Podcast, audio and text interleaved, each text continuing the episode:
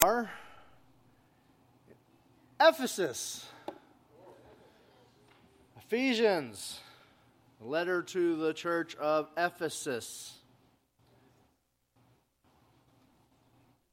Last week we talked about Galatians. I was planning on doing Ephesus, uh, Galatians and Ephesus at the same time, and we didn't get make past Galatians. So maybe we'll get past Ephesians today. Um, uh, as uh,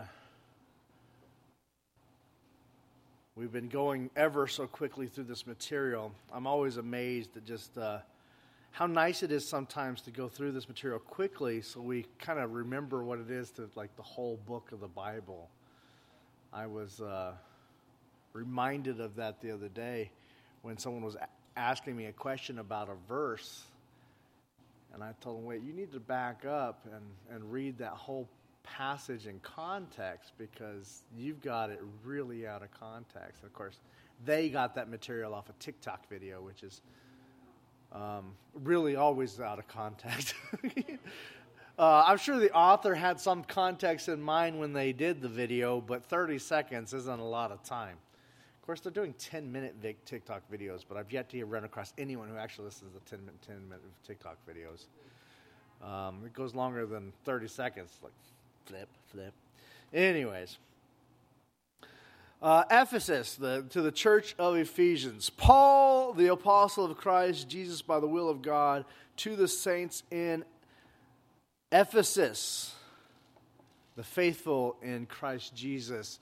Ephesus is not that place in red, that is Galatians, but it'll give you a, a, a, a background for where we were last time. Ephesus is where that big four is at right there. This is the Ephesus, and the whole region here would have been the region of Ephesus, though the town is somewhere in this area. Um,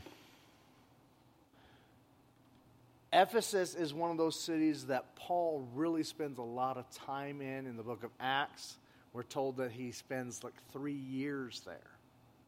So he has a deep love for this church and for the people of this church.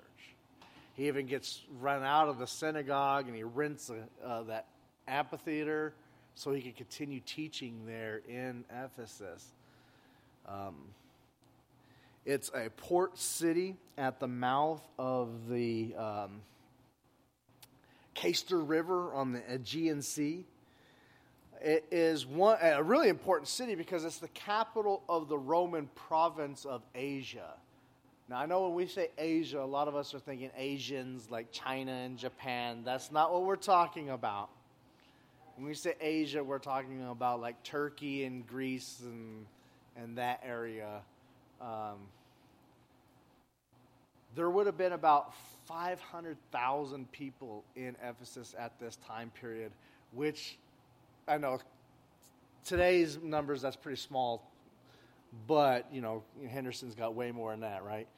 But uh, at that time period, that would have mean it was one of the biggest cities around. It was the New York City. It was the Los Angeles. It was a huge city. Been very wealthy. Wealthy. Um, would have had um, uh, been a lot of the civic leaders. Um, a very famous city. Um, it had, would have been the, because of its political center, it would have been the capital, uh, home of the very powerful. It would have been the commercial city because, center because if you look back at that map, it's where the trade happens. From this area to this area and then down, that's where trade happens. Anytime you get a trade center, you're going to have a powerful area. That's one of the reasons Israel was one of those areas that was conquered all the time because people wanted to fight over it because they wanted to control the trade. Ephesus wasn't fought over as much, though it did try and change hands quite a bit. But it was, um, but it was powerful because it controlled the trade, um, because it was port city, and that also led to it being uh, a, uh, a, major city of the worship of Artemis. We're actually going to watch a small four minute video on Artemis of Ephesus because it's not the Artemis that most of us think about in Greek mythology. Um, a lot of times we think Artemis, um, you know, this, um, this, this, this um, would have been a mother goddess. She's seen as a multi-breasted woman. Um, actually, the worship of Artemis is important in transferring Christianity because it helps people um, lead into um, into what will become the veneration of Mary in the Catholic Church will come out of this mother worship that is in. So it's um, it's one of those things that um, helps spread that viewpoint in the um, in, in the, the Catholic Church or the veneration of. Though they don't worship Mary in the Catholic Church, many of them do worship Mary in the Catholic Church. But officially, the Catholic, I want to put that clear. The Catholic Church, by official doctrine, does not worship Mary. They raise her up as a place of importance and even pray to her as intercessory to God because of the importance of the mother role as Jesus. They do not worship her as part of the official Catholic Church. However, that does not mean some of the people that are Catholic don't take it too far and do worship her. And a lot of that in throughout history has come from syncretism, like this goddess mother, this, this, this mother goddess being transferred in, and like the Vestal virgins and all these other things in the Greek mythology. Um, but this will be one of the major central worships. But it's also, so we got an important center because of the worship of Artemis. Um, as we talked in Galatia and earlier uh, in Corinth, temples are the banking system of the, the world at the time. They're not just religious centers, they are the place that becomes the banks. They're the places where people transfer ideas so they're very so so this is a very wealthy place because it's a primary worship place of Artemis. Uh, it'll also be one of those things that gets Paul into trouble, if you remember in Acts, because they're taking away the money from the worship of Artemis. The idol makers are, are saying, well, he's hurting our business. The, uh, the, the bankers that are, have made, because they've turned the church into a bank, and well, he's hurting our business. Uh, the tourism is hurting because of Paul and his. So they start getting mad at him because not because of what he's teaching, but because he's hurting their bottom line. And so um, that's um, uh, so that's one of those things that really influences what we read about the church of Ephesus. Um, also, it's a commercial center. Uh, we already talked about that, but it's um, and it's uh, a cult center. Now, when I say a cult center, I'm not saying like uh, David uh, Koresh. A cult uh, is is is the practice of magic art, sorcery, um, maybe even dealing with evil spirits. Uh, kind of sounds f- funny today, but you know, mysticism was actually really popular in the 1900s, um, and it wasn't new. Um, but um, it was very real in those days that they were dealing with these kind of um, these practices uh, and um, uh, divination was another thing that you would learn at these centers is uh, to tell the future you know we you know um, and the Bible is full of, of, practices of divination, like casting of lots, Urim and Thummim. Um, these were all divination matters, and it seems what's different is which God you pray to as you divine um, the future.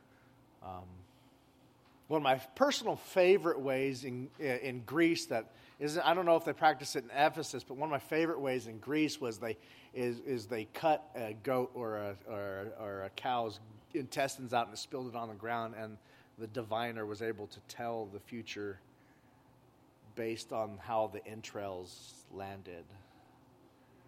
Um, I don't know how it worked. I'm not trained in organ divination, but um, I read a book on tea leaves once.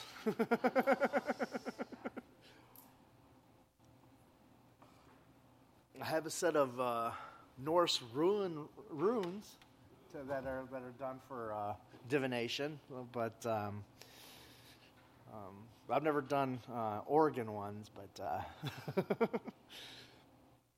but it would have been practiced there, and uh, it would have been a center. You come and pay, and you get your fortune told, your blessing. A lot of what Paul does hurts that financial market. And anytime you start hurting that financial market, you're going to make people mad. That's true then, it's true today. We see that even in churches. When you start hurting that market, um, emperor worship. As another thing, emperor, uh, very common for emperors, especially in the Roman world, to be worshipped as a um, divine messenger, even as a god. Um, different societies have had different rules on this. Um, even Israel saw their kings as messengers of, the, of God, um, not divine themselves. Um, but like Moses, when he, if, if you went up against Moses, it was if you were going up against God. Um, other religions like emperor worship was actually very common in the Roman world, where you would have days where you could only pray to Caesar, uh, where they saw themselves as God or the embodiment of God. Um, very much so. Uh, in this city of Ephesus, we've actually uh, done archaeological evidence of around the city, and we found amphitheater there that would seat 24,000 people, which is a huge amphitheater. Um, and very well may have been where they did plays. Maybe even Paul did some preaching there. We don't know. But uh, uh, Greek plays would have probably been popular at this time tragedies and whatnot. Uh, on a side note, I read an interesting book how Greek tragedies may have been how the early soldiers dealt with PTSD. It was a very interesting study. It was put out by the art, uh, no, the, the Theater of War. It was interesting, but interesting read. Um, if you're interested in that kind of stuff, it was that was a good read. An interesting idea. I don't know if I buy it, but it was interesting. Um, I haven't done enough study on that. Uh, anyways, four minute video on Artemis. Uh, you probably have to turn the sound on.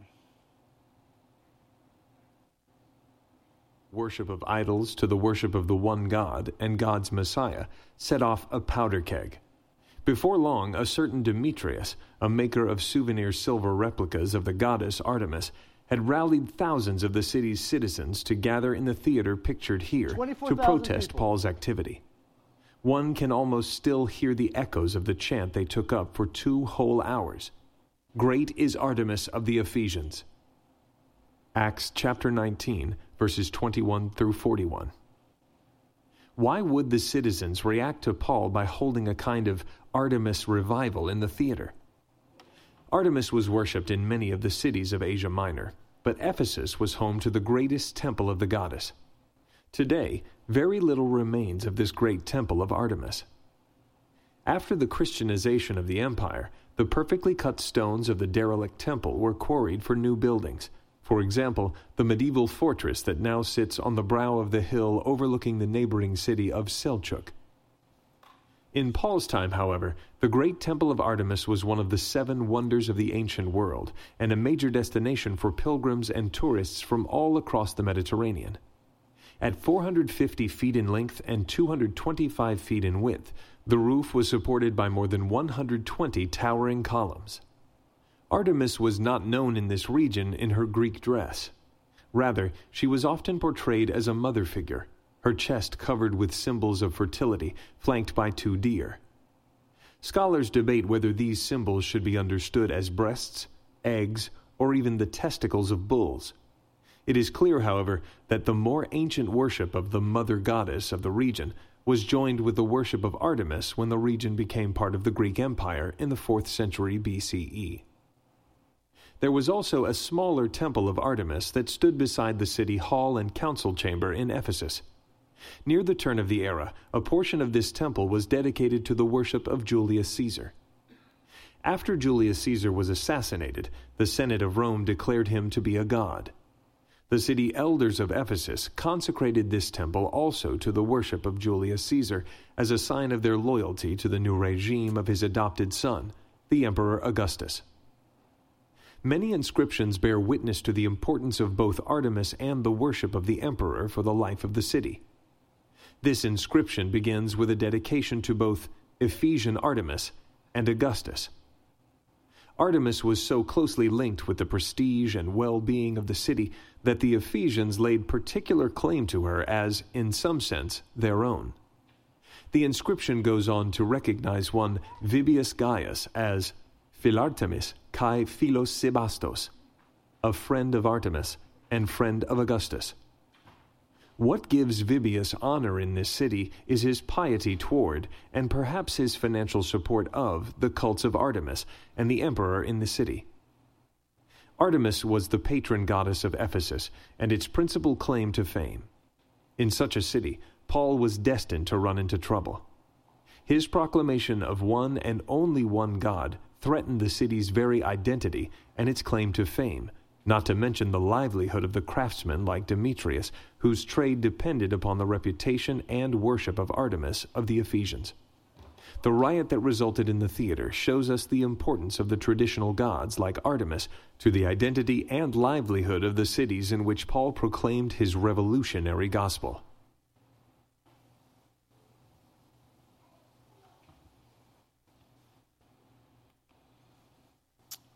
All right. Artemis. Learn anything? I'd love to go walk those ruins. Wouldn't that be fun?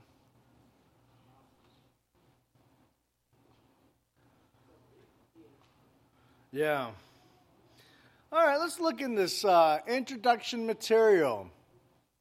Um, follows the, pri- the, the, the primary way that Paul introduces material, who he's writing and who he's writing to, and then a word of welcome. Grace and peace to you from God our Father and the Lord Jesus Christ.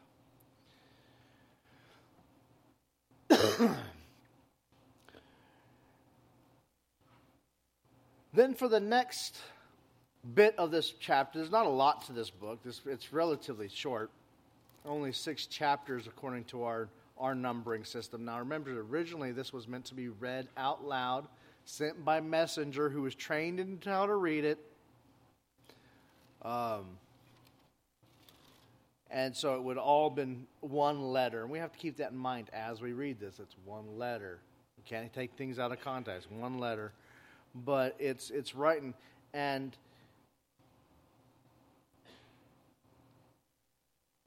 it's it's it's a wonderful book. Uh, the the blessings in Jesus Christ. Uh, this first chapter here um, is amazing. Um, this first section, what is God has done uh, in in in creating. Um, uh, we are one in Christ. Um, and preacher to the Gentiles.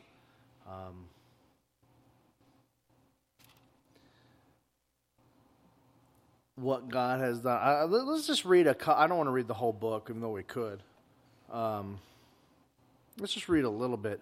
Uh, Praise be to God, the Father of our Lord Jesus Christ, who has blessed us in the heavenly realm with every spiritual blessing in Christ.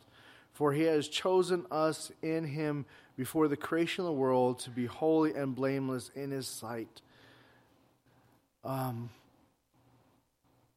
this right here is actually quite powerful because he's, he's no longer just speaking to the, the, the Jews who were the chosen ones. Now he's saying from the beginning of creation, God has preordained that the Gentiles, he's not talking about each and each individual. A lot of times, our individualistic eyes, we want to make it about us, right? like we're a bunch of narcissists. Um, he's talking about Gentiles, people that were not Jewish, are, are blessed. For he has chosen us in, in us in him before the creation of the world to be holy and blameless in his sight. In love, he predestined us to be adopted as sons through Jesus Christ. So, predestined Gentiles. He's talking about Gentiles, not, not, not individuals. Predestined Gentiles to be part of this adoption through Jesus Christ to the Jewish graft, I guess you say, the Jewish branch, that, that chosenness, according with his pleasure and will, to praise of his glorious grace, which has freely given us in one he loves. I love this next verse. In him who we have redemption through his blood, the forgiveness of sins in accordance with the riches of God's grace. I just love that passage, right? That verse right there. We have in him redemption through the blood of Jesus Christ. That's just that's a that's a passage of hope, of of joy, of love that even though we're Gentiles, we have in him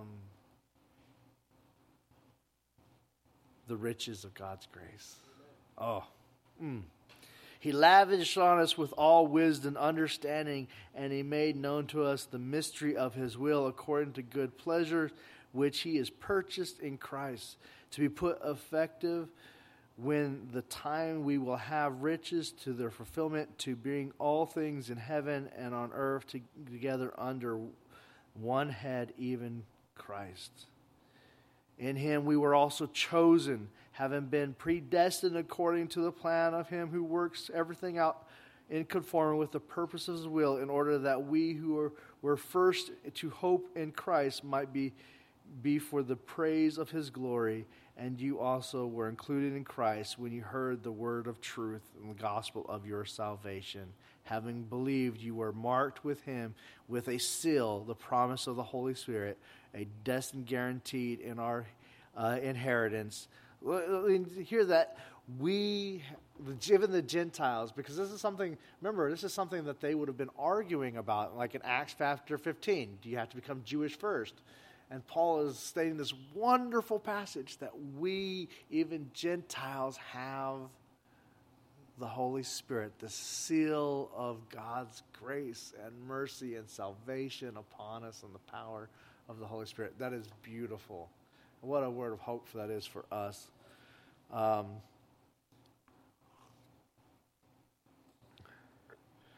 uh, he continues on this vein. Uh, we are made in Christ, one in Christ. Um, therefore, remember, for, uh, this is uh, 2.11. Therefore, remember that formerly you who are Gentiles were birth called uncircumcised by those who call themselves the circumcised. I like that's kind of like in quotations, right? Some of your Bibles might even have it in quotations. The circumcised.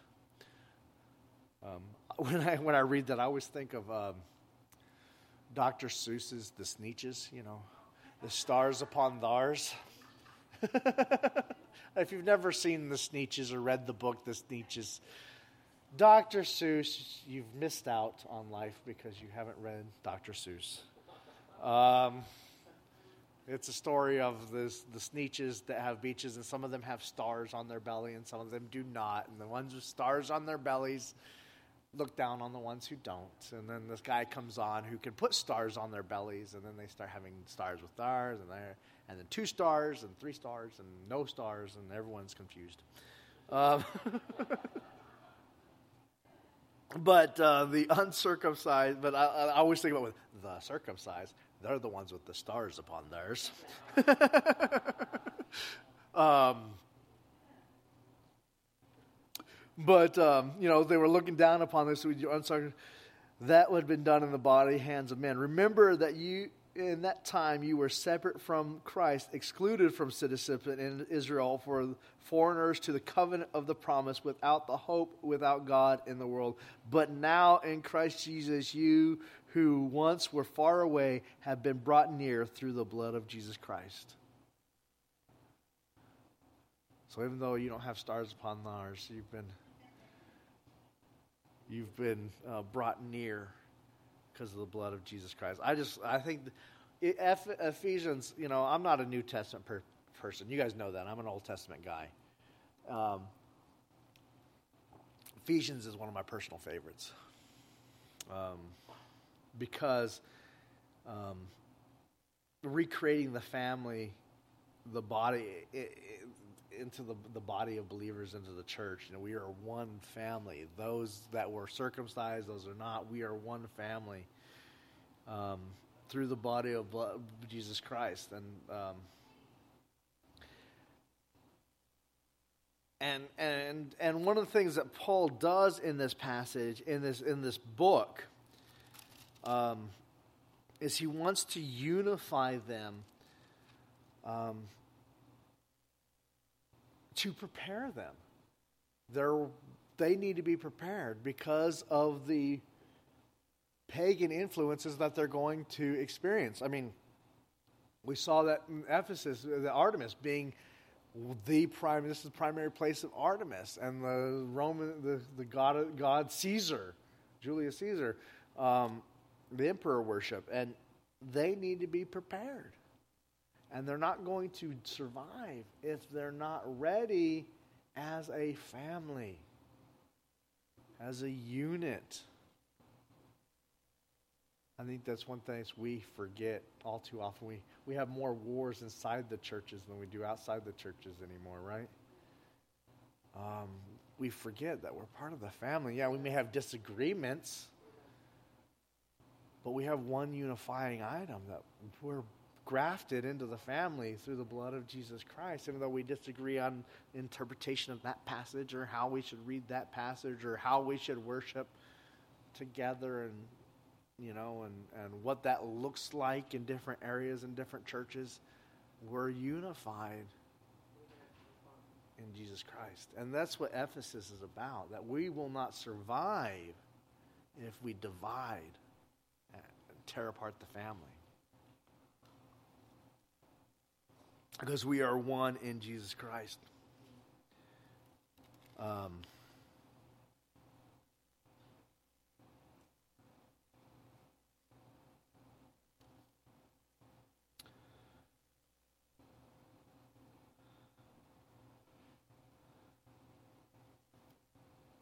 and be, that being said, uh, one of the things he'll say is you need to live as children of the light. Um, where is this? chapter 4. Um, I know I'm skipping a bunch, but I don't. I could preach through this for several weeks. um,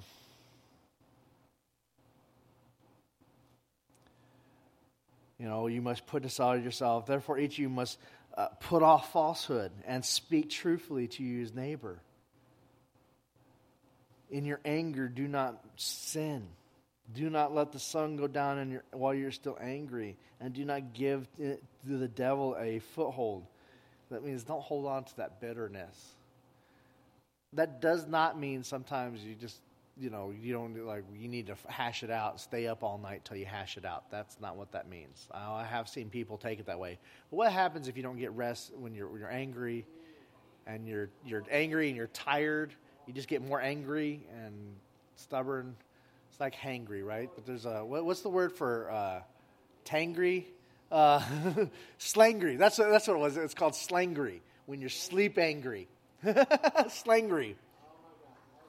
Angry is when you're angry because you just need some food. Slangry is when you're angry because you need to go to bed. That's not what it means. um, yeah, I heard that the other day. I thought it was funny. Um, that's not what it means. It's just saying don't let that you know, don't don't hold on to that bitterness so it's overnight and it's just you know building and festering within you. You know, it's it's that that bitterness that will just give the devil its foothold, and that's why. and then he goes on to say. Um, uh, don't let any unwholesome talk come out of your mouth. Um, but only what is helpful for building others up according to their needs. Now, I don't know how many times I heard this when I was growing up. Don't let any unwholesome talk. Well, that meant cussing. This actually has nothing to do with cussing. That may be unhelpful, but this doesn't mean don't cuss. Read what it says. It says, Don't let any unwholesome talk in your mouth, but only what is helpful for building up others. It's talking about in your anger, don't put each other down. Don't be negative towards each other. Don't be judgmental. Don't be slamming on each other. It's saying, lift each other up. If you don't have anything good to say about someone, don't say it, right? Don't let any unwholesome. That's what it's talking about. Uh, and we start making about cussing, we're actually taking away the powerfulness of this passage. Because it's, it's, it's more than just saying bad words, whatever our society has deemed a bad word. It's about being a. So don't let anything that's not helpful come out of your mouth, but only talk what's helpful. And it's something I have to remind myself about, you know, with my wife sometimes. If it's not helpful, don't, don't say it. Um, because we're all like that, right? We're all like that. We all have that tendency to want to say things that, you know, what comes to your mind. Just because it comes to your mind doesn't mean it needs to come out your mouth. um, but we need to build each other up according to their, uh, to their needs that, may, uh, that it may benefit those who listen. And do not grieve the Holy Spirit with whom you were sealed for the day of redemption. Get rid of all bitterness, rage, and anger, and brawling, and slander, along with every form of malice. Be kind and compassionate to one another, forgiving each other, just as Christ God forgave you. How many times I said you that in the pulpit, right? We give grace because we were given grace. That's where I got this from. It's from Ephesians. Uh, you know, we need to put away that rage, that anger, that slander, uh, that malice, uh, and be kind and compassionate to one another, forgiving just as Christ gave forgave us. Um,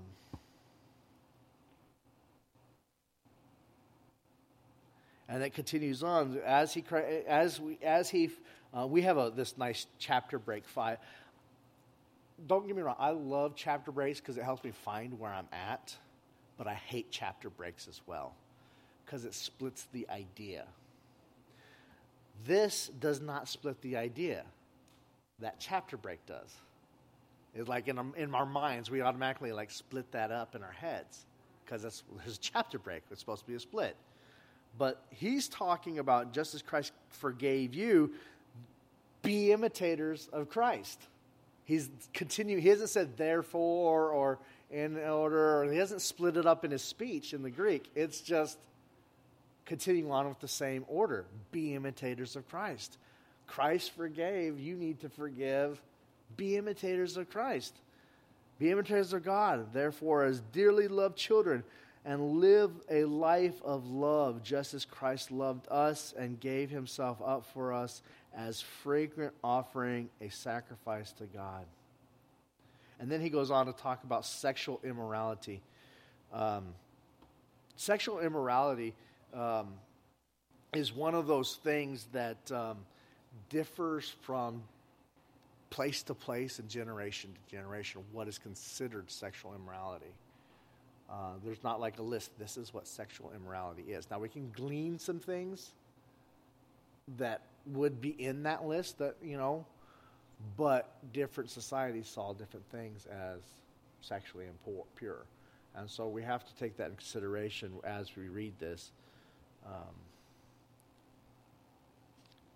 but he says all sexual immorality, whatever that looks like, all sexual immorality of any impurity, greed, um, you know, Christ even said, though, the sexual impurity, he even says, get rid of lust, right? He even goes, don't even just get rid of the act of sex, of impure, improper sex, get rid of the lust that causes imperfect sex. So it's like going way back even further. Um, nor should you be obscene, foolish talk, or coarse joking, which are out of place, but rather think, uh, be thanksgiving no immoral, poor, greedy person such as the dialect said, can inherit the kingdom of Christ. This is about, um, you know, if, if you're continuing on in the darkness, you can't live in the light if you're continuing on in the darkness. Um,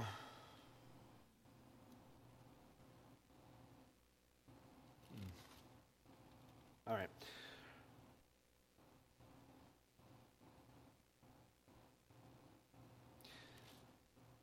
I guess we'll continue on with this. Um, one of my other favorite passages in the book of Ephesians, Ephesians 5, verse 16. Make the most of every opportunity because the days are evil. Therefore, do not be foolish, but understand what the Lord will is.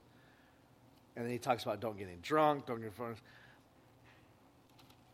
Make the most of every opportunity. The, the, you know, I think we need to remember that sometimes. That, you know, foolish behavior, getting caught up, it may seem like fun, but it's a waste.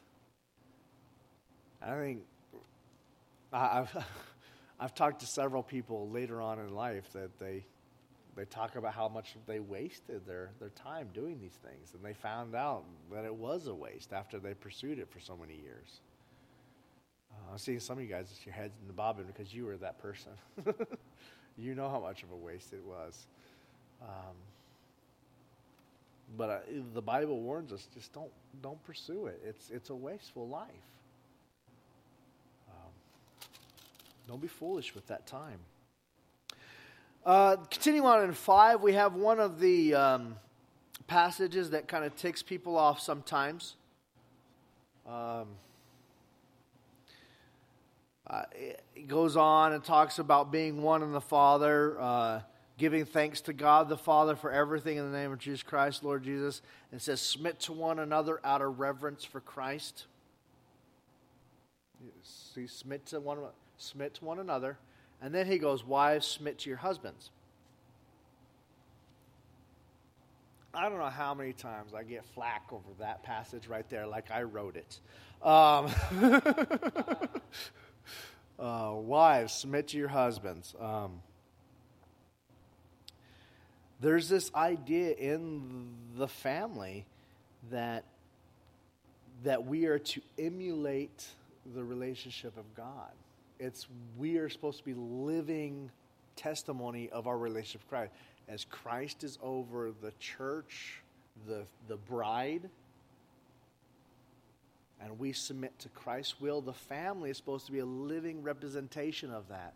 And so the, the husband is supposed to represent Christ and wives to submit and show that in the the the very way that they live their lives. And so, wives submit you, and I, I, don't know how many times I've heard pastors say, wives submit you, and then they don't read on, right? Um, now, as uh, the church, now it is as the church submits to Christ. So also wives submit to the husband. Husbands, love your wives just as Christ loved the church, even to the point of giving yourself up for her that calls the husband to even more responsibility than the wife was responsible for.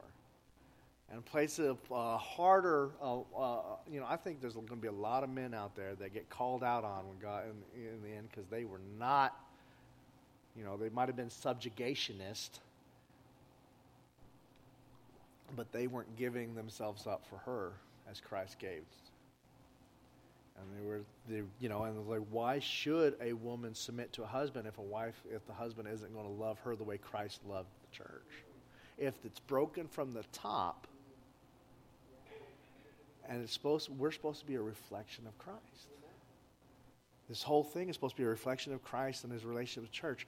And so when we break it, and that's why over and over again in the scriptures, you go read Isaiah and Jeremiah and uh, when the men start stop, stop acting in, like the hierarchy of the men. With, when you start when the, the men stop acting like the men of God, the family falls apart. When the family falls apart, the nation falls apart. And when the nation falls apart, guess what? You have something. You have oppression, chaos. Return to that chaos.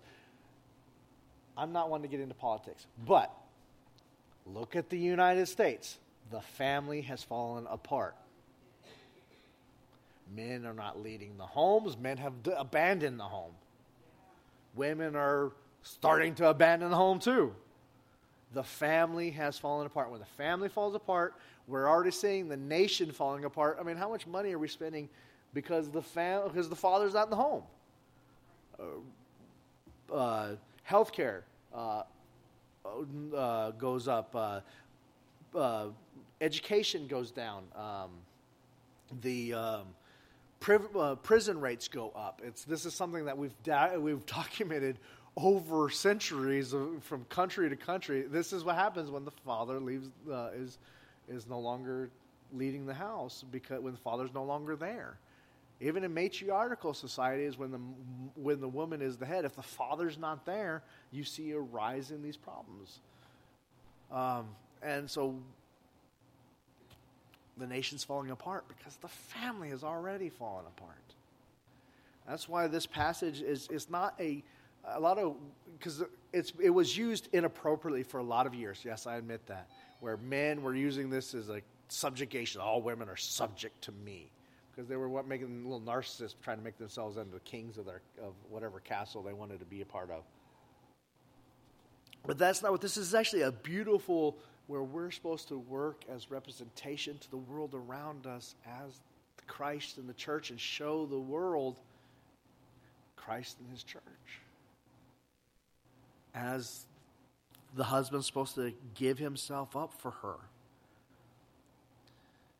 Loving your wives as Christ loved the church and give himself up for her, making her holy, cleansing her by washing with the water through the word, and presenting her to himself as a radiant church without stain, wrinkle, or any blemish, but holy and blameless. In the same way, husband, I also like this, the wife section, what is that? Like two verses, three verses. Uh, the men's section is, um, uh, yeah, like uh, five to eight, eight verses. Um, and present herself with radiant church without blameless. In the same way, husbands ought to love their wives as their own bodies. He who loves his wife loves himself. All who love after all, no one ever hated his own body, but feeds and cares for it, just as Christ does the church. We, for we are members of the body.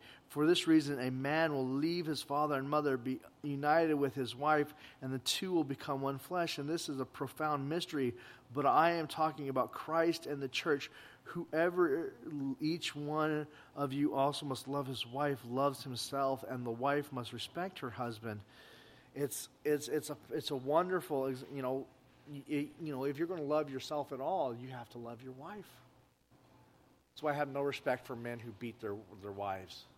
No respect at all. Because they don't love and love themselves. You can't take care of. No respect at all. Uh, they don't love themselves. They don't they don't love their wives. They don't you know they're not Hmm. Um, but then it goes on. It talks about children. Children, obey your parents in the Lord. This is your right.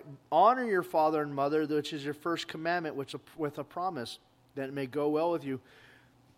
That word honor, and if we go back to that passage, that, that Ten Commandments passage, it's more than just obey. It's obey when you're little. Um, because in obeying our parents, we, we learn to obey God. But it's more than that. It's about honoring your father, your father and mother, which means even if you disobey them as an adult, it's to bring glory to their name. So you're doing what's right.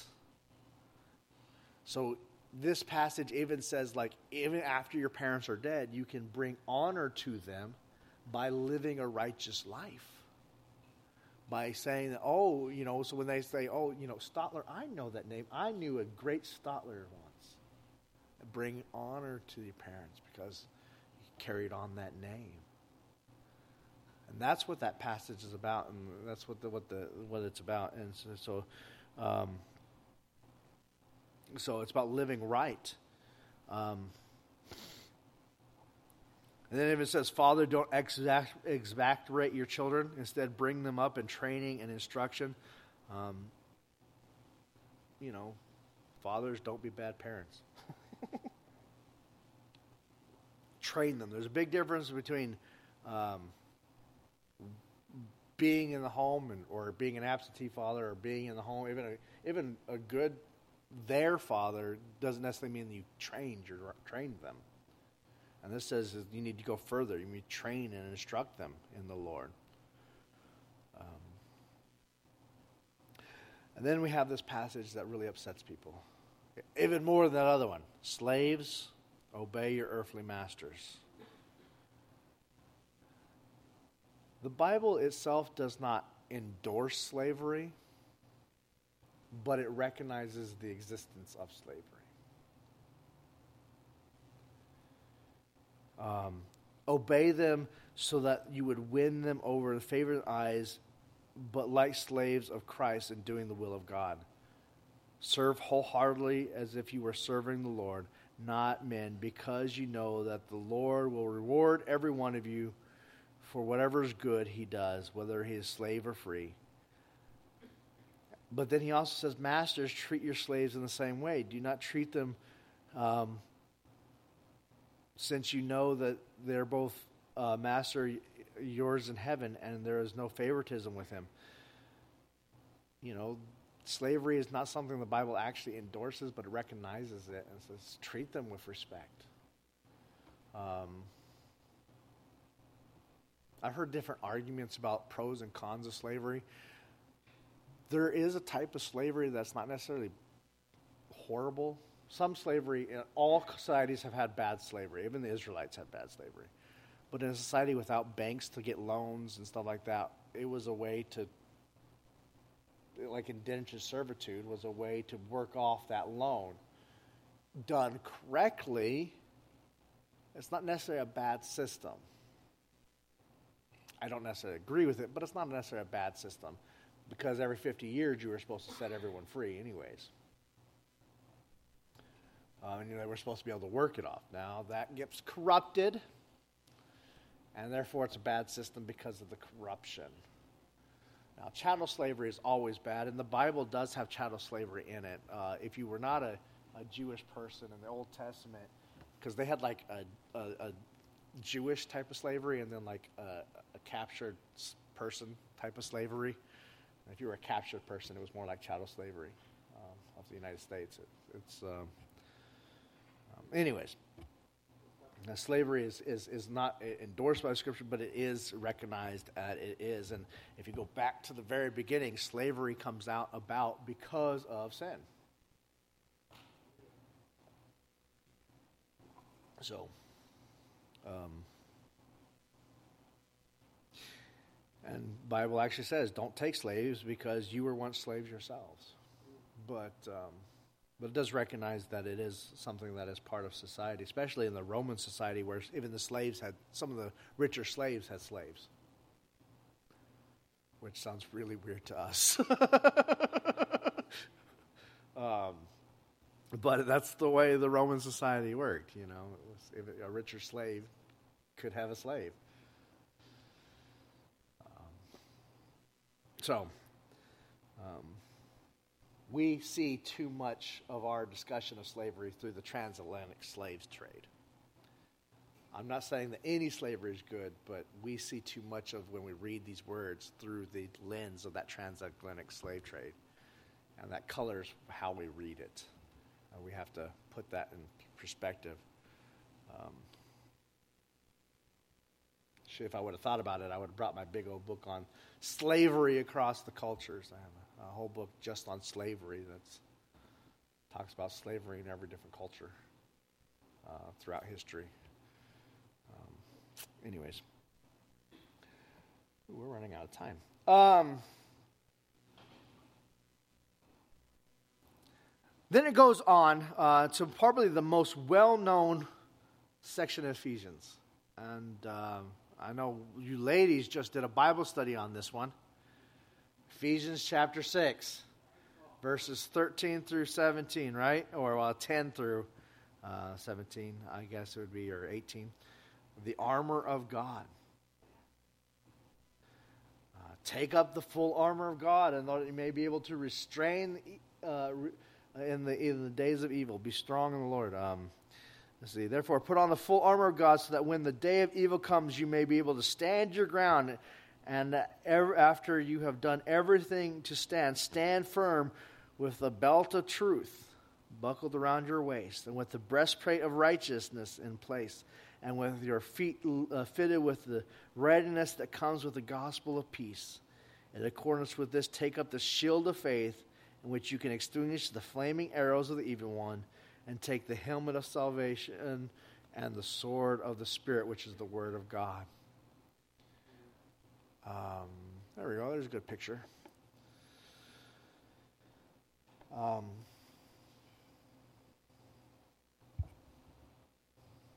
put on your armor of God. And um, as I do believe they mentioned this in the Bible study. This is actually taken from the book of Isaiah, Isaiah 59. Did they mention that in the book? Yes, they do. Okay, good. I was not. I did not take place in the women's Bible study, so but I'm sure they did. Um, Isaiah 59, 6, 16 through 19 is where this is first starts to come up, but. Um,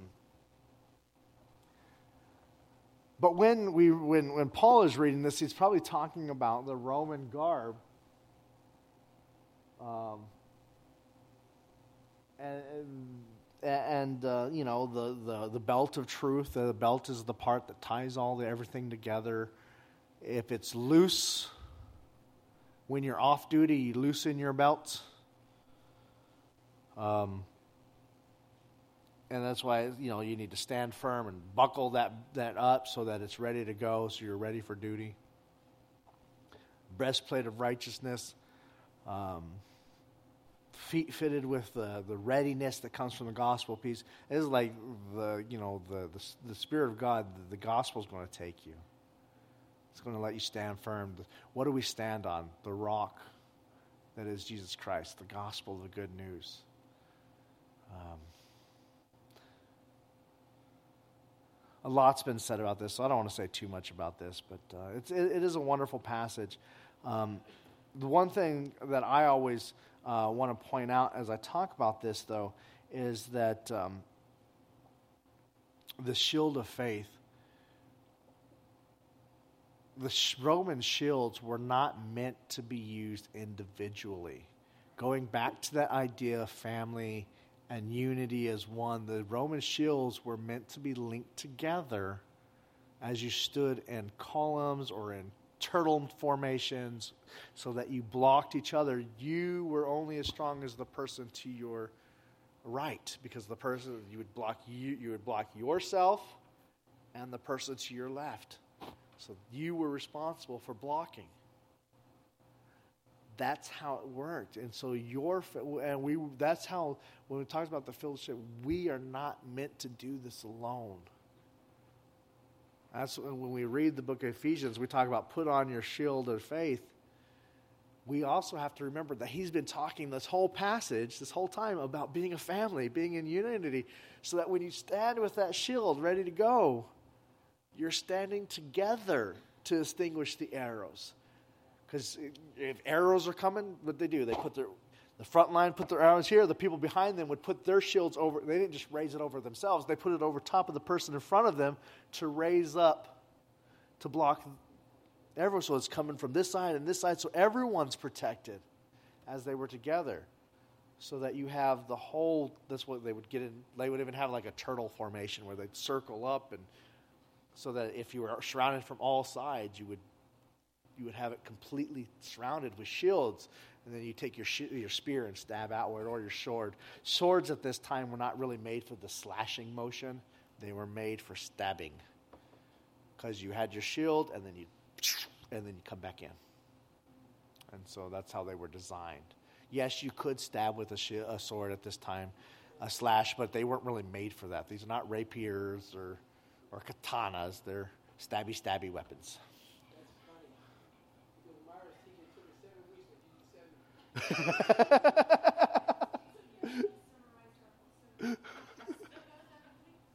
well, I could spend a lot of time on this. Trust me, I could. Um, but um, but it is it's a, it's a beautiful passage, and we have to remember we're not in this alone. And that's one thing as church members we got to say you're not alone. A lot of times we feel like we're all alone. And we, we are really bad about making each other feel like we're there, you know, like I ain't going to help you with your problems. Um, we're really, you know, we're really bad about that. I'm not going to help you with my problems, with your problems. I've got enough problems of my own. I don't help you with mine, uh, with yours. Um, and, you know, ooh, you got that sin. I don't want to be around you. Uh, and that's that's not the attitude that the this is preaching. This is saying we are stronger with the shield of faith raised together. We come together to extinguish those. When we're only way we can extinguish those arrows of sin is when we come together in openness. And we're, you know, we've become a society where we're afraid to actually even tell our, our people our, our sins or our struggles because we're afraid they're going to end up on TikTok or or Facebook all over the plastered all over the place. Oh, well, that person struggles with pornography. They're an evil person.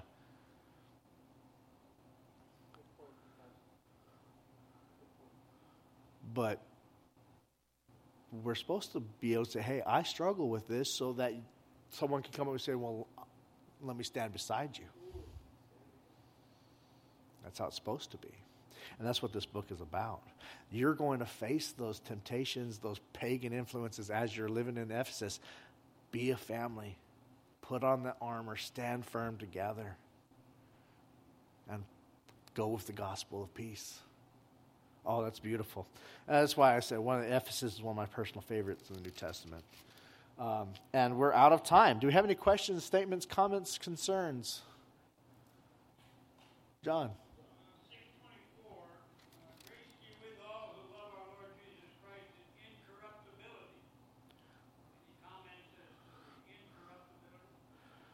Uh, grace be to all love of Jesus Christ with an undying love, incorruptibility. I'd have to look up the, the, the Greek there. Uh, mine, I'm reading from the New Test, the, the NIV, and it says uh, with undying love, uh, sincerity. Let me um, hold on, just a second. Um. Just a second. I'm bringing up my Greek.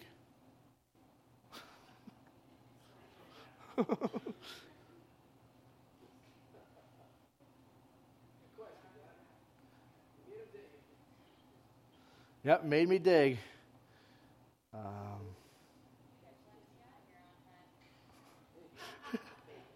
yeah, you ask these questions, you don't get out on time. Greek.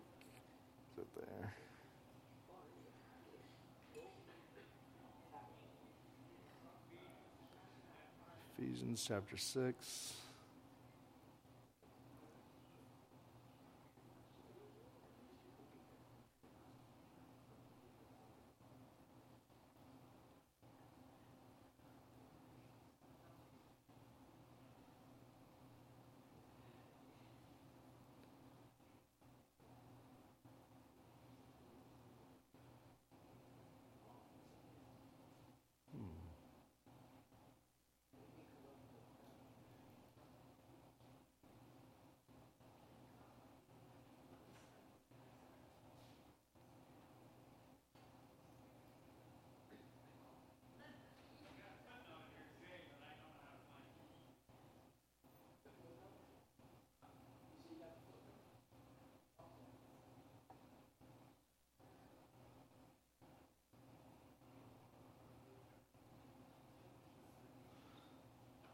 Um, well, it does mean in the Greek, it means um,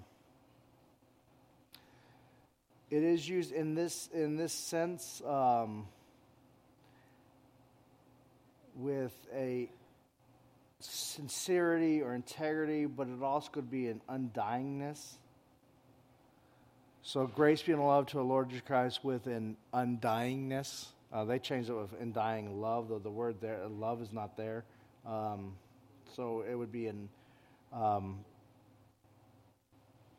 grace be grace be to all who love the Lord Jesus Christ with a with well with un, undyingness with, my with, with uh, undying um, incorruptible, maybe, uh, um, immorality, immortality of love, um, this inability to. Um, um,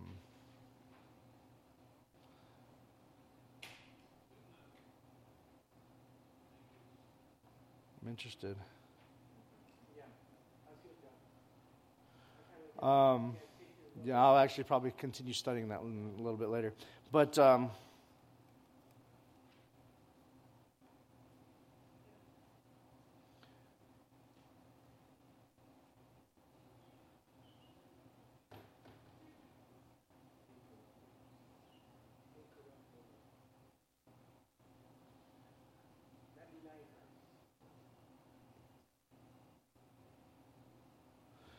literal. Um, the literal. I'm looking at the Greek. The Greek. It says, "All who who love our Lord Jesus Christ in incorruption," is the literal what it.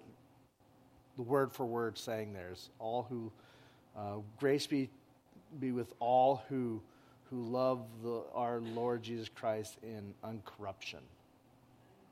Uncorruption. Uh, incorruption. So like um, those who are pure uh, and the grace of Jesus be pure in, in the grace of Jesus. Um, that's what it. So take that for what you want.